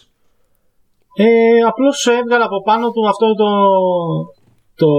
το κακό το χαρακτηριστικό, το empty stats, που άμα σε κυνηγάει από πίσω σε τρελαίνει σαν παίχτη. Ναι, ακριβώς. Και φτάνουμε μπαίνουμε στο δεύτερο ημίχρονο, έτσι μπαίνουν, κάνουν και entrance επιτέλους στα Tune Squad, το οποίο ήταν full κωμικό και γίνεται η φάση που μπαίνουν, κοιτάζουν τους αντιπάλους και παίρνουν όλες περίεργες εκφράσεις και μένει άλλη, τι γίνεται εδώ. Και αρχίζει το μάτι και εδώ θέλω να το αφήσω λίγο σε εσάς, να δώσετε εσείς τις λεπτομέρειες που σας έκαναν εντύπωση. Okay. Λοιπόν, Γιάννη, καλεσμένη, ξεκίνα. Λοιπόν, εμένα ξέρεις τι δεν μ' άρεσε, ρε φίλε. Δεν μ' άρεσε το format του match. Εντάξει, θα μου πεις ήταν βιντεοπαιχνίδι, αλλά δεν μ' άρεσαν όλα αυτά τα μπουσταρίσματα τέτοια. Ναι, τα βρήκα λίγο τέτοιο. Οπτικά, γενικά η ταινία οπτικά με τα CGI, με αυτά, εντάξει, είναι πολύ ωραία. Έτσι, να το πούμε τώρα και το σωστό να λέγεται, ρε φίλε. Δηλαδή, είχε πολύ ωραία CGI, MGI, πώς τα λένε αυτά. Αλλά εντάξει. Στο μάτς δεν μ' άρεσε αυτό το πράγμα. Κάποιες στιγμές μου άρεσε αρκετά που έβλεπα τον Lillard. Καλά, εντάξει, προφανώς και θα μου άρεσε ο Lillard. Όχι, είχε ενδιαφέρον χαρακτήρα, ρε φίλε. Δηλαδή όλο αυτό με το αργό και το γρήγορο ήταν ωραίο. Τι άλλο μου άρεσε? Δεν μου άρεσε καθόλου πως είχαν το Davis. Το μπετσόκοψαν νομίζω λίγο το Davis. Ναι, και του είπε και ο LeBron πως είσαι έτσι, ξέρω εγώ. Ναι, μαλάκα, τράβαξε ρίσου του πέντο μεταξύ. Δεν το είχε πει ποτέ σε προπόνηση αυτό ο James, το είπε μέσω της ταινίας.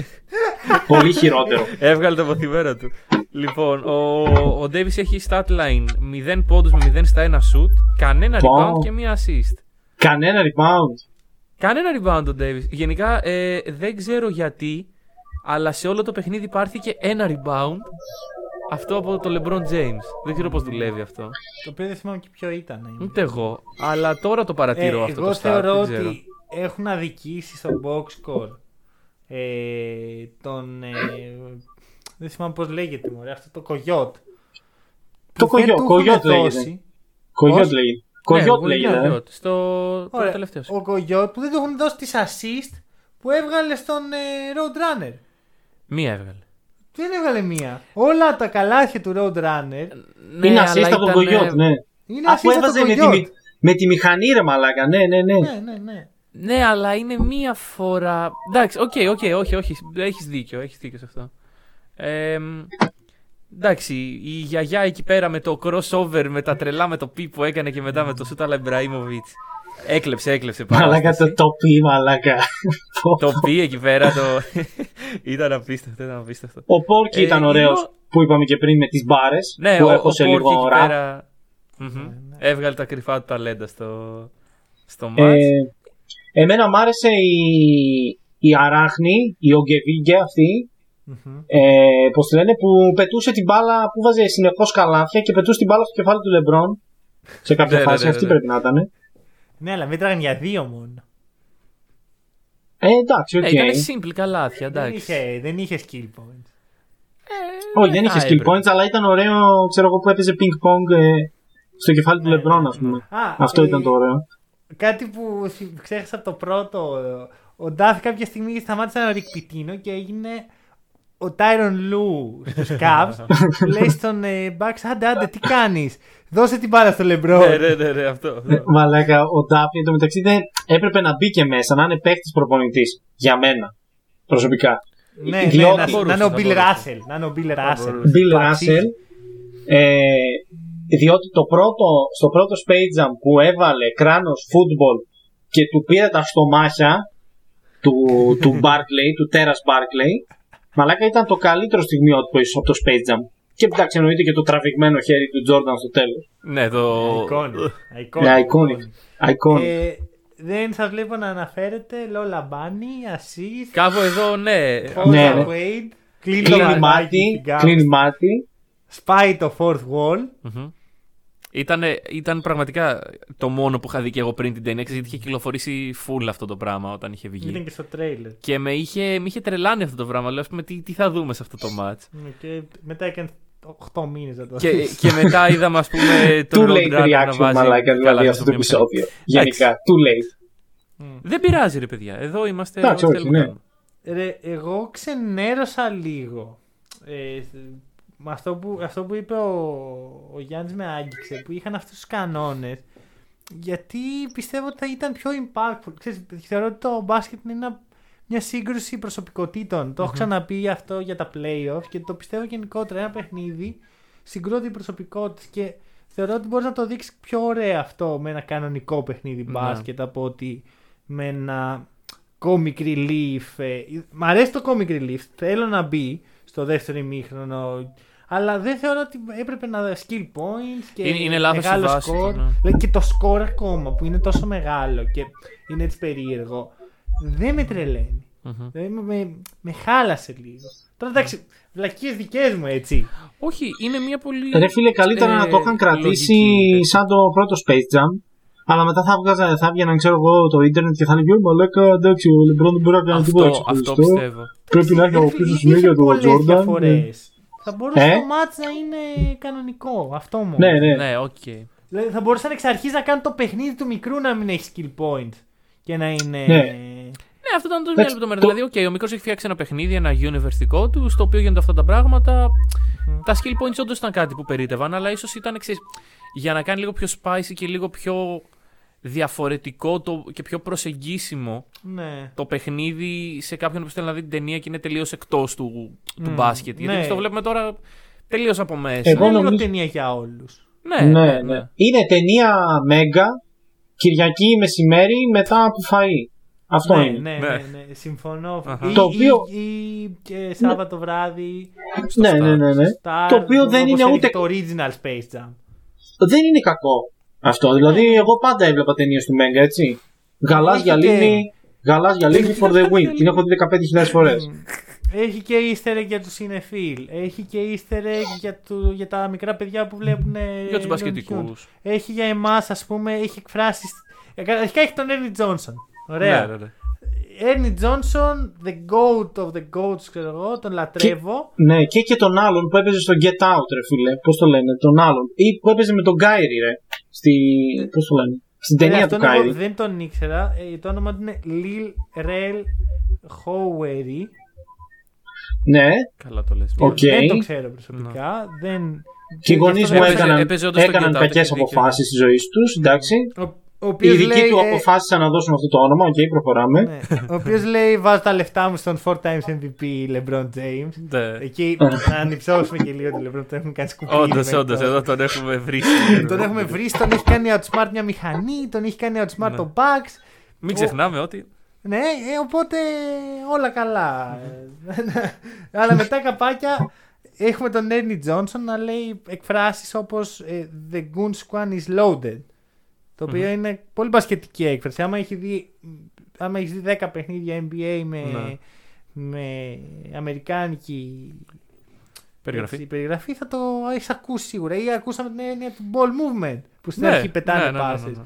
Μ' άρεσε. Όχι. Ήταν πραγματικά. Είχε και reference. Είχε τα πάντα. Ωραία, είχε τα πάντα. Και κάπου εκεί αρχίζει το παιχνίδι και στραβώνει για το Goon Squad. Και τα παίρνει ο προπονητής. Ναι, ο War Machine. Ναι, ωραία. Και λέει: ωραία, θα κλέψω. Το οποίο εμένα με ξέρει για ένα λόγο. Και αρχικά ήδη ο Goon Squad είχε. Ο War Machine έχει αλλάξει το στοίχημα. Λέει: άμα χάσετε, θα μείνουν όλοι εδώ. Ναι. Ρε φίλε, αφού δεν τηρείς το λόγο σου, γιατί δεν τους κρατάς έτσι κι αλλιώς. Ναι, όντως, γιατί περιμένεις ένα παιχνίδι, γιατί υπάρχει ένα ψήγμα. Να τους κρατήσει, να τους κάνει τι εκεί πέρα, να τους μαστιγώνει, να κάνει ρωμαϊκά όρια. Αυτό ήθελε εξ αρχής. Να κάνει πιο ενδιαφέρον το serververse, ναι. Αυτό είναι το point. Ωραία, πούστη. Μα κομπλεξάρα, δεν είναι κομπλεξάρα ο τύπος, άστονα, δεν υπάρχει. Εντάξει, όμως. Είναι εκνευριστικός και αυτό το πετυχαίνει, έτσι. Εδώ είναι καλή ηθοποιία. Καλή ηθοποιία από τον Τσίντλ, να ξέρεις. Για μένα τουλάχιστον. Ναι, οκ. Και εκεί είναι που λέει: ωραία, κλέβω. Ας πούμε, βάζει ένα mid-range Lola. Το παίρνει πίσω, δεν μετράει. Βάζει μετά, καρφώνει τον LeBron. Και εκεί του λέει: We about to break the internet. Και αυτό είναι reference στο γνωστό άγνωστο dunk που είχε γίνει στο LeBron σε ένα practice, σε ένα έτσι. Ναι. Το οποίο υπάρχει φήμη, το οποίο όχι φήμη, μάλλον ισχύει, ότι η Nike θέλοντας να προστατεύσει το image του LeBron έκρυψε το footage, ας πούμε, όποιος ήταν εκεί και έβγαζε footage, το πήρε, του έλεγε την κάμερα, το κινητό και τέτοια. Και νομίζω αυτό ήταν το όλο point. Ο τύπος ο οποίος είχε καρφώσει επάνω στο LeBron ήταν ο Xavier Henry, νομίζω.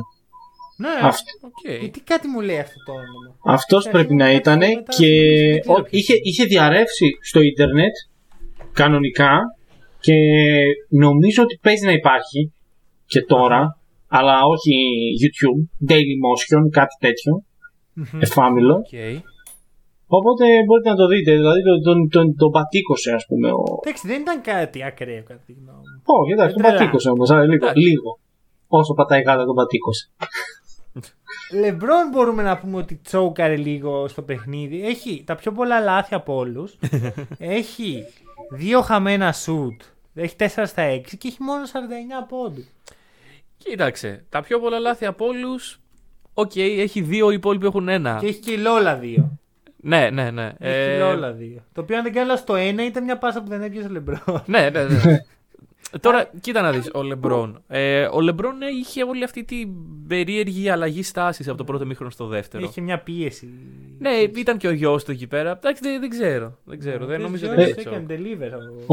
Ο γιος καλά τα πήγε, ναι. Καλός. Ο Ντομ. 672 πόντους. 672. Μάλιστα. Κάψε κάποια γωνία. Ο Will Chamberlain μαλάκα Clay μαλάκα κάπου Clay, να ξέρεις. Κάπου που έχει αλλάξει το κόντιο. Α, και στην αρχή του παιχνιδιού, μια μικρή λεπτομέρεια που θέλω να αναφέρω για τον ένα άνθρωπο που θα ακούσει αυτό το podcast και θα πει ωραία φίλε τι είπες τώρα. Ο τρόπος που γίνεται το τζάμπολ είναι πάρα πολύ παρόμοιος με τον τρόπο που γινόταν η σέντρα στο Galactic Football για όποιον το έχει δει. Όντως. Το αφήνω εδώ. Γιάννη, ξέρεις τι είναι το Galactic Football? Κάτι μου λέει ρε φίλε. Κάτι μου λέει. Όταν συνειδητοποιείς τι σου λέει. Τι? Άνιμε. Όχι άνιμε, καρτούν. Ναι. Κάτι μου θυμίζει. Για μένα είναι ένα από τα καλύτερα κόνσεπτ που έχει φτιαχτεί ποτέ σε καρτούν. Θεωρώ ότι θα έπρεπε να γίνει live action movie. το αφήνουμε εδώ γιατί δεν θέλω να γίνει ένα public statement. Αυτό. Νομίζω ότι μπορούμε να μιλήσουμε για την επίμαχη φάση. Οκ, στο τέλος. Τέλος. Έχουν μαζευτεί. Λέει, δεν μπορούμε. Χάνουμε για ένα πόντο. Πρέπει να βάλουμε καλάθι, αλλά. Κανείς δεν το περίμενε αυτά. Συγγνώμη. Πρώτα έχουμε τη φάση που ο Ντόμ παίρνει Άιζο Λεμπρόν για να κάνει εξομολόγηση στο γιο του. Ότι τελικά είμαι χαζός και πρέπει να ακολουθείς τα όνειρά σου, παιδί μου. Έπρεπε να φτάσουμε εδώ, Λεμπρόν. Λοιπόν, εδώ, για να πεις ένα σωστό πράγμα που πρέπει να πει ένα πατέρα στο γιο του, να του δώσει θάρρος να κάνει αυτό που θέλει. Έχεις ένα δίκιο. Είναι fathership 101 αυτό, μαλάκα, δεν υπάρχει. Τα έχει πει ο Φρόιντ τώρα αυτά. Στη σχέση πατέρα-γιου. Δηλαδή δεν γίνεται αυτό το πράγμα. Ναι, αλλά εντάξει, έκανε άλλα σωστά πράγματα. Ναι, τα έχει πει ο Φρόιντ.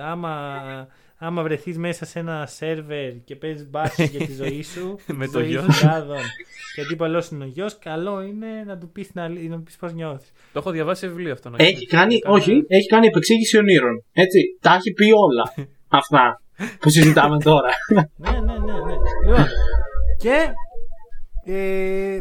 αλλάζει ομάδα ο μικρός πιο εύκολα και από τον πατέρα του. Και από τον Ράσελ Westbrook. Από τον Λεμπρόν. Εντάξει, ο Λεμπρόν ρε φίλε. Εντάξει, ρε παιδί μου. Και από τον Κέβιν Ντουράντα. Πιο εύκολα και από τον Κέβιν Ντουράντα. Θα είσαι τους αιώνιους αντίπαλους. Εγώ θα πω πιο εύκολα και από τον Τζάκι Μπράουν και θα σας αφήσω να ψαχτείτε. Γεια σας. Καληνύχτα. Δεν έχω ιδέα τι εννοείς. 19 ομάδες έχει αλλάξει ο Τζες. Δεν υπάρχει. Ναι, φίλε, αλλά δεν πήγε. Ξέρεις κάτι, ο μικρός ήταν ο στάρ της μιας ομάδας και πήγε στην ομάδα που τον κέρδισε. Που τον κερδίζει. Ναι, εντάξει, τον κέρδισε. Ναι. Είναι το ίδιο. Είναι KD, όντως, ναι. Όντως. Είναι KD τελείως. Μαλάκα λες να είναι νότς για το KD αυτό. KD, θα μπορούσε. Όχι. Εννοώ να του την είχε πει, ας πούμε, με αυτόν τον τρόπο έμεσα ο Λεμπρόν.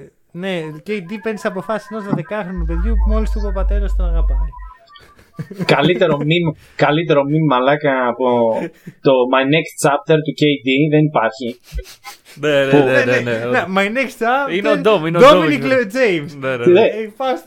My Next Chapter ξέρω εγώ Αυστραλία NBL. Κάτι τέτοιο. Και επίσης σώζει την ημέρα η γιαγιά η οποία έχει ράψει φανέλα για τον Ντόμ εκεί πέρα έτσι πολύ προσεκτικά. Αυτό ήταν πολύ γιαγιαδίστικο όμως ρε φίλε. Αγάπη στη γιαγιά. Και φτάνουμε στην τελευταία φάση. Λένε τι θα κάνουμε.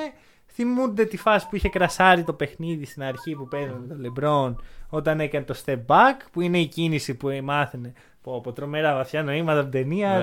Μαλάκα δεν το πιστεύω. Και σου λέει αν κάποιος κάνει το step back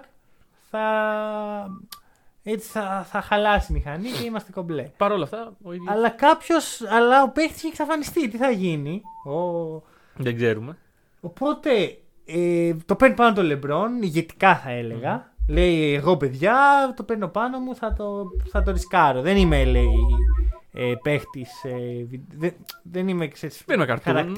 Ναι. Όχι καρτούν, δεν είμαι χαρακτήρας του παιχνιδιού. Ναι. Μπορώ να το ζήσω ας πούμε. Αλλά. Άλλη μια φορά ο κύριος Protected Bugs Bunny έρχεται, παίρνει την μπαλίτσα, πάει, κάνει αυτό στο step back, κάνει τα σβήματα.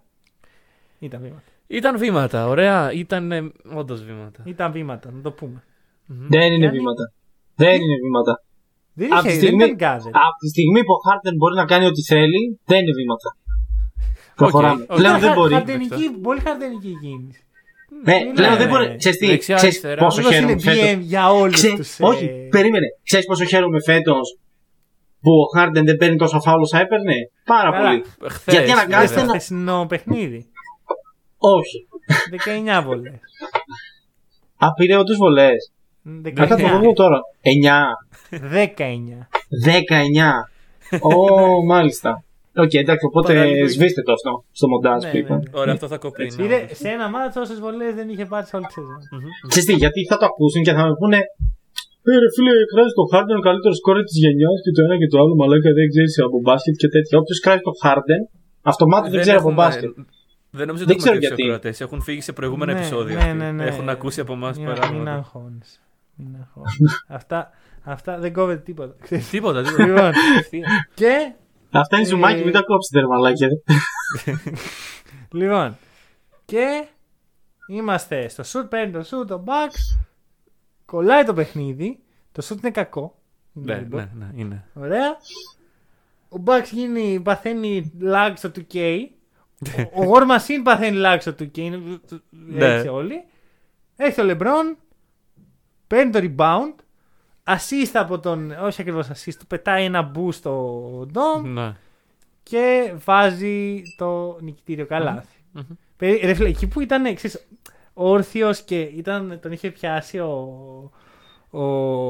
War Machine. Λες εντάξει. Λέω throwback στην πρώτη ταινία. Θα πεταχτεί το χέρι, ας πούμε. Ξενέρωσα λίγο που δεν ήταν. Δεν θα το κρύψω. Εγώ όχι. Και θα σου πω γιατί δεν ήθελα να δω το ίδιο πράγμα. Αυτό που είδες ήταν πολύ cringe. Ήταν λίγο cringe, αλλά ήταν. Πρόσεξε με όμως. Είναι και η βοήθεια του γιού του. Γιατί εκεί που πάει να τελειώσει, πετάει ο Ντόμ αυτό. Μέγα cringe. Ρε φίλε. Αυτό εντάξει, δεν ξέραμε καν ότι γίνεται. Νομίζω δεν γίνεται. Όχι, είχε γίνει. Στο τζάμπολ, πώς είχε πηδήξει στο ψηλά ο Ντόμ. Είχε πατήσει πάνω σε ένα τέτοιο. Ναι, όχι, αλλά να το πετάξει αυτό δεν ξέραμε καν τι γίνεται. Ρε φίλε, όμως ο Ντόμ δεν ήταν και μπουσταρισμένος 99 overall. Οπότε είχε καλό vertical. Το 99 overall σημαίνει μπορεί να πάρει ένα boost τέτοιο και να το πετάξει στο LeBron. Όχι, ρε φίλε. Εντάξει, αυτό ναι, ισχύει. Εντάξει, είναι ο κώδικας ρε μαλάκα ο τέτοιος ο Ντόμ. Τον γράφει επιτόπουρε τον κώδικα. Έτσι δουλεύουν. Καλά τώρα εσένα αυτός ένιαξε τώρα μωρέ. Εδώ ψάξεις να βρεις λογική στο άλογο. Έχεις κάτι. Για μένα όλο το παιχνίδι μου είναι σχεδόν αδιάφορο. Πέρα από την τελική φάση. Γιατί όλοι αυτοί θα θυμόμαστε. Ναι, όντως. Κατάφεραν να την κάνουν την τέταρτη πιο σπουδαία σκηνή, ας πούμε. Η οποία θα έπρεπε να είναι η πρώτη, έτσι. Δηλαδή η οποία θα έπρεπε να είναι η πρώτη, ξέρω εγώ, πολύ σημαντική σκηνή. Ναι, ακριβώς. Δηλαδή, γιατί να μην κάνανε εκεί με τη Λόλα, ξέρω εγώ, να έκλεινε έτσι η ταινία. Ή ένα, ξέρω εγώ, αλέι-ουπ πίσω από τη σέντρα. Ναι, ή τη Λόλα, ναι, ισχύει. Αυτό με τη Λόλα έπρεπε, όντως, γιατί ήταν το iconic εκεί. Ξέρεις, ο MJ... είναι στην αρχή ο πατέρας που του λέει ότι θα μπορέσεις να πετάξεις και είναι όλο το theme του MJ ότι πετάει. Και έτσι είναι η signature move του MJ ότι αυτή η κίνηση με το χέρι, εντάξει το χέρι πάει λίγο πιο πέρα από ό,τι συνήθως. Κάποιος πονηρός μπορεί να πει, μπορεί να παραφράσει τη λέξη πετάει και να νομίζει ότι ο MJ έχει πάρει LSD σε όλη την ταινία και κάνει lucid dream, έτσι. Καλά, αυτό είναι πολύ πιθανό. Οκ, ναι, ωραία. Τέλος πάντων, και αυτό δηλαδή ότι ο LeBron θα μπορούσε να κάνει και αυτό το signature move για να μείνει στα χρονικά. Κάνει και αυτό Lucid Dream, γιατί εγώ προσωπικά στο τέλος τον Dom δεν τον είδα να αλλάζει ο χαρακτήρας. Ο LeBron έκανε 180. Και θα το σχολιάσω αυτό γιατί τώρα μου ήρθε. Anyway, μπαίνει το καλάθι, κερδίζουν οι Tunes, πανηγυρισμός, η γυναίκα του LeBron σαν Ελληνίδα μάνα λέει Dom γιατί δεν μ' ακούς κολόπεδο. Φόραζε γέτα. Ναι. Πάμε να δώσουμε μερικά βραβεία. Πάμε να δώσουμε βραβεία. Ναι, θέλω βραβεία. Δώστε MVP. Εσείς. Εγώ θα απέχω. Ωραία. Γιάννη, δώσ' το. Για να δούμε φίλε, εντάξει. Εγώ είμαι εδώ για να το κάνω controversial. Όλο θα πω γιαγιά. Απευθείας δηλαδή. Για αυτό περίμενα να πεις και μιας που βγάζουμε έτσι τα special δικά μας βραβεία πρέπει να είναι η γιαγιά πιστεύω. Νομίζω η γιαγιά ρε φίλε έχει τουλάχιστον 2-3 highlight ρε φίλε. Μπλούζα στον Dom, Matrix, ψαλιδάκι Ιμπραήμοβιτς και αλλά Keanu Reeves στο John Wick σταματάει ας πούμε το χρόνο ή Tenet ας πούμε να το κάνουμε ακόμα χειρότερο, Nolan να το κάνουμε ακόμα χειρότερο, παίζει μεταξύ στον χρόνο. Ναι, δηλαδή εντάξει, έχει δώσει σε μεγάλη έκταση πράγματα που οι υπόλοιποι δεν το έχουν κάνει. Οι περισσότεροι παίκτες έχουν μία στιγμή μες στο παιχνίδι. Βλέπεις, ας πούμε, Road Runner έχει βάλει 500 πόντους, αλλά το έχει βάλει με τη μία. Ο Dom αντίστοιχα. Ενώ η γιαγιά σε όλο το παιχνίδι δίνει πράγματα. Οπότε γιαγιά είναι η MVP. Γιαγιά, φίλε, γιαγιά. Speechless. Όχι, προσπαθώ να σκεφτώ άλλα βραβεία. Τα οποία μπορούμε να δώσουμε. Εντάξει, το highlights βραδιά. Highlight, εντάξει, το είπαμε ήδη. Ναι, ωραία. Το είπαμε αρκετές φορές. Ψαλιδάκι Ιμπραήμοβιτς. να ρωτήσω εγώ ποιος είναι για εσάς ο underrated παίχτης. Ποιος θα έπρεπε να πάρει λίγο παραπάνω prestige. Underrated. Νίκο, και για MVP. Εγώ συμφωνώ. Uh-huh. Ποιος όμως δεν φάνηκε ενώ έκανε πολλά πράγματα. Ποιος ήταν, ας πούμε, ο Draymond Green της ομάδας. Ο Draymond... Θα μπορούσε να είναι ο Τάζ. Μ' αρέσει. Ο οποίος έχει εδώ πέρα και αυτός Τόνι Σινέλ στα outline, εκτός από ένα turnover που έχει. Αλλά έχει δώσει μες στο παιχνίδι πολύ... Έχει δώσει, βρε παιδί μου, είναι ο Τάζ, δηλαδή. Έχει κάνει τη σβούρα που έχει γυρίσει στο γήπεδο ανάποδα και ο Ντέιβις βάζει καλά στην ομάδα του. Ακριβώς. Ναι, πολύ ωραίο γι' αυτό. Στο οποίο με αρέσει πάρα πολύ που γυρνάει ο Λεμπρόν και του κάνει. Ωραία. Ναι, και γενικά ο Τάζ είναι και πολύ, πολύ ωραίος. Από τη στιγμή που εμφανίζεται στο τέτοιο που τον παρατάνε ο Rick and Morty, πάρτε τον. Μέχρι το τέλος. Και ήταν και MVP γιατί μας έδωσε Rick and Morty. Πάντα όταν βλέπεις Rick and Morty κάπου χαίρεσαι. Εγώ χαίρομαι περισσότερο όταν βλέπω Bojack Horseman βέβαια. Αλλά εντάξει, ας μην τη βάλουμε αυτή την κόντρα.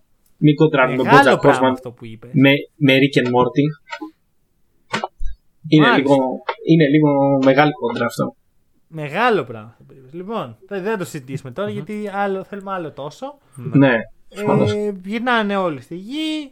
Ο Bugs έχει ένα death τύπου spoiler alert για το MCU Tony Stark. Το οποίο το ακούω. Δηλαδή ήταν πολύ συγκινητικό. Ναι. Συγκινήθηκα, δεν θα πω ψέματα. Ναι. Και μετά από 2 λεπτά ο Bugs είναι πάλι. Ναι, και βάση υποκέι, ναι. Και είναι λίγο, στον πραγματικό κόσμο. Λίγο Bucky Barnes, ρε φίλε. Κάπως έτσι. Δηλαδή ξαναγύρισε, ας πούμε. Ναι. Απλώς ξέρεις κάτι, ο Bugs είναι όντως Tony Stark επίπεδου. Ναι. Ο Bucky, όχι. Όχι, ο Bucky εντάξει δεν είναι. Αλλά ναι. Από εκεί και πέρα. Και έχουμε τη σκηνή που πάει ο Λεμπρόν το γιο του στο φεστιβάλ της τεχνολογίας. Και εδώ είναι που έρχομαι να πω ότι από τη στιγμή που γίνανε όλα αυτά, ρε παιδί μου, και τον αποδέχτηκε και του είπε μικρέ, κάνε αυτό που θες. Γιατί έπρεπε να πάει κρυφά δηλαδή, γιατί δεν τον πήγαινε έτσι κι αλλιώς?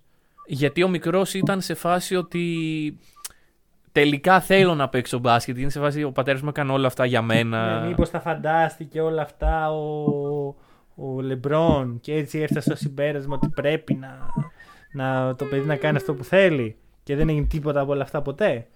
Και μετά επειδή του έχουν μείνει οι παρεστήσεις, βλέπει τον Bugs να αράζει μαζί του. Μαλάκα, έχει πάρει LSD και ο Λεμπρόν, φίλε. Εγώ πιστεύω ότι είναι ξεκάθαρο δείγμα ότι η Warner Bros δίνει LSD παντού. Okay. Να σημειωθεί, εγώ σαν θεωρία το λέει. Δεν περνάει. Ναι, ρε φίλε, εντάξει, πόση πυθία έτρωγε μπάχους ξέρω εγώ στην αρχαιότητα και έβλεπε πράγματα. Έτσι και ο Λεμπρόν έφαγε, ξέρω εγώ τι έφαγε. Και φαντάστηκε αυτό. Και έγινε καλύτερος πατέρας. Του λέει μπρο μου, Λεμπρόν, είμαι εδώ, πάμε να ράξουμε. Έφερα όλο τον γκάγκ, σκάνε και οι υπόλοιποι και κλείνει η ταινία με εικόνες, δηλαδή τα credit scene είναι εικόνες από τη ζωή των Tunes στο πραγματικό κόσμο. Και εννοείται μου έμεινε. Τι? Εννοώ με το LeBron που κάνουν ένα photoshopping εκεί πέρα. Εμένα μου έμεινε η φάση που είναι ο Frank Vogel με το πινακάκι. Και δίπλα ο Daffy. Ο Rick Pitino, ο Daffy Duck. Ναι. Και ο Τάπ θα μπορούσε να είναι underrated για το βραβείο που λέγαμε, αλλά εντάξει, το δώσαμε τον Τάπ τώρα. Δεν έκανε και πολλά. Καλά, ναι, απλώς εντάξει. Επειδή είναι ο Daffy Duck και επειδή είναι ο αγαπημένος μου χαρακτήρας γι' αυτό μπορούσε. Αλλά εντάξει, είναι η δικιά σας εκπομπή, οπότε είναι ο Τάζ. Στη δικιά μου θα ήταν ο Daffy Duck. Εγώ ακούω όλα τα επιχειρήματα. Όχι, ρε, είναι ο Τάζ. Είπαμε, Τάζ είναι Τάζ. Και εμένα μου άρεσε η επιλογή του Τάζ. Το δέχομαι. Αυτά. Πάμε να δώσουμε κάποιο συμπέρασμα, ας πούμε, μια κάθαρση, μια... Ωραία. Να πω ένα... Α, πες Νίκο και θα πω μετά. Ναι, αν δεν το έχετε δει και έχετε ακούσει όλο αυτό το podcast, βασικά δεν έχει νόημα να το δείτε πλέον, σας το αναλύσαμε όλο, αλλά δείτε το. Είπαμε spoiler alert. Ναι, δείτε το άμα δεν το έχετε δει. Είναι ταινία που άμεσα μπασκετικός βρε παιδί μου και γενικότερα αξίζει. Δηλαδή, αν το πετύχω σε 2 χρόνια στο Μέγκα, θα το ξαναδώ. Mm-hmm. Δηλαδή, δεν θα έχω θέμα. Το ακούω. Mm-hmm. Γιάννη. Κοίτα. Εγώ πιστεύω ότι η ταινία έχασε ένα τρομερά μεγάλο. Πώς το λένε, μια τρομερά μεγάλη ευκαιρία. Στην αρχή κιόλας. Εκεί πέρα που είναι πιτσιρίκος ο Λεμπρόν και παρατάει το βιντεοπαιχνίδι μέσα στον κάδο των σκουπιδιών, εκεί πέρα έπρεπε το παιχνίδι με κάποιο τρόπο να τον τραβήξει μέσα. Τι? Και από εκεί ο Λεμπρόν ουσιαστικά να μάθει να δουλεύει. Μπασκετικά, ας πούμε, να τον μάθουν τα λόγια τους με κάποιο τρόπο να δουλεύει. Κάποια ταινία μου θυμίζει αυτό που τραβάει τον παίχτη μέσα το παιχνίδι. Α, το. Πώς το λένε, ρε, που παίζει ο Ντουέιν Τζόνσον.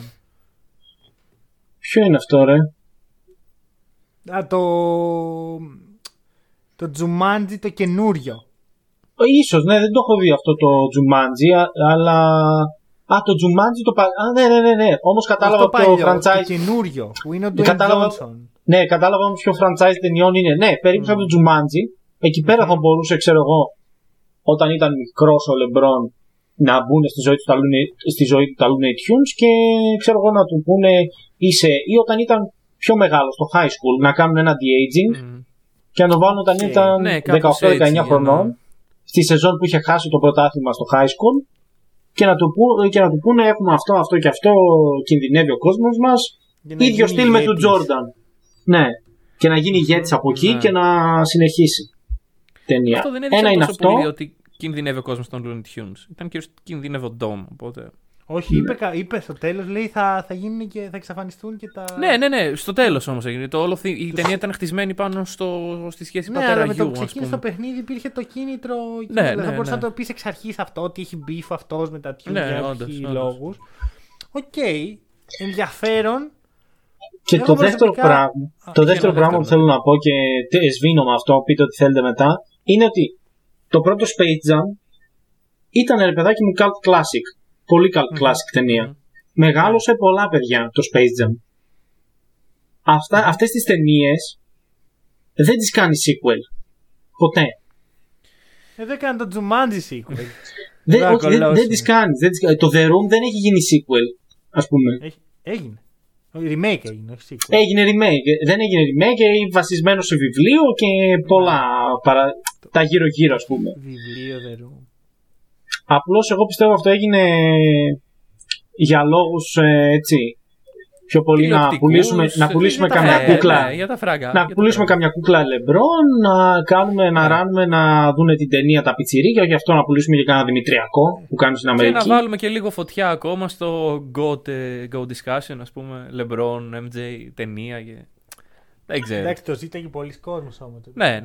Ναι, όμως, ρε φίλε, όταν θα μπει σε ένα τέτοιο discussion με έναν τύπο ο οποίος είναι. Πολύ, ξέρω εγώ, τα τραβάει από τα μαλλιά που κοιτάει για τη λεπτομέρεια, θα στο αναφέρει την ταινία του Λεμπρόν και την ταινία του Τζόρνταν. Είμαι 100% σίγουρος. Εντάξει, εγώ προσωπικά εκεί θα λήξω την κουβέντα. Ναι, ρε φίλε. Πολύ cancel culture. Πολύ cancel culture, ρε φίλε. Δηλαδή δεν γίνεται. Έλεος.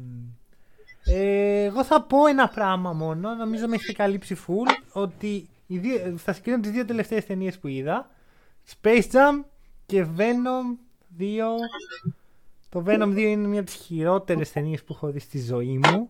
Μην το δείτε. Έλα ρε μαλάκια. Δεν το έχω δει. Γιατί με κάνεις έτσι τώρα? Φίλε, μην το δείτε. Δεν θα σποιλάρω τίποτα γιατί πολλοί δεν το δείτε και διάφορα. Έχω δει από non-spoiler movie review ότι εντάξει ήταν μια ταινία χαζή μεν, όπως ήταν και το Venom 1. Χαζή ταινία. Δεν ήταν έξυπνη ταινία, ας πούμε. Έγινε για fan service. Για μένα είναι 10 φορές πιο χαζή. Ναι, απλώς είναι εντάξει, περνάς καλά, ας πούμε. Αυτό έχω δει ότι οι περισσότεροι έχουν πει. Οκ. Κοίτα, δες να έχεις και εσύ τη δικιά σου άποψη, γιατί εγώ δύσκολα θα αλλάξω γνώμη. Αυτό εγώ τώρα έχω βάλει στόχο να δω Shang-Chi, γιατί δεν το έχω δει το Shang-Chi και πρέπει να το δω. δυνατή ταινία, λίγο το τέλος και εκεί με χάλασε, με έχασε λίγο προσωπικά.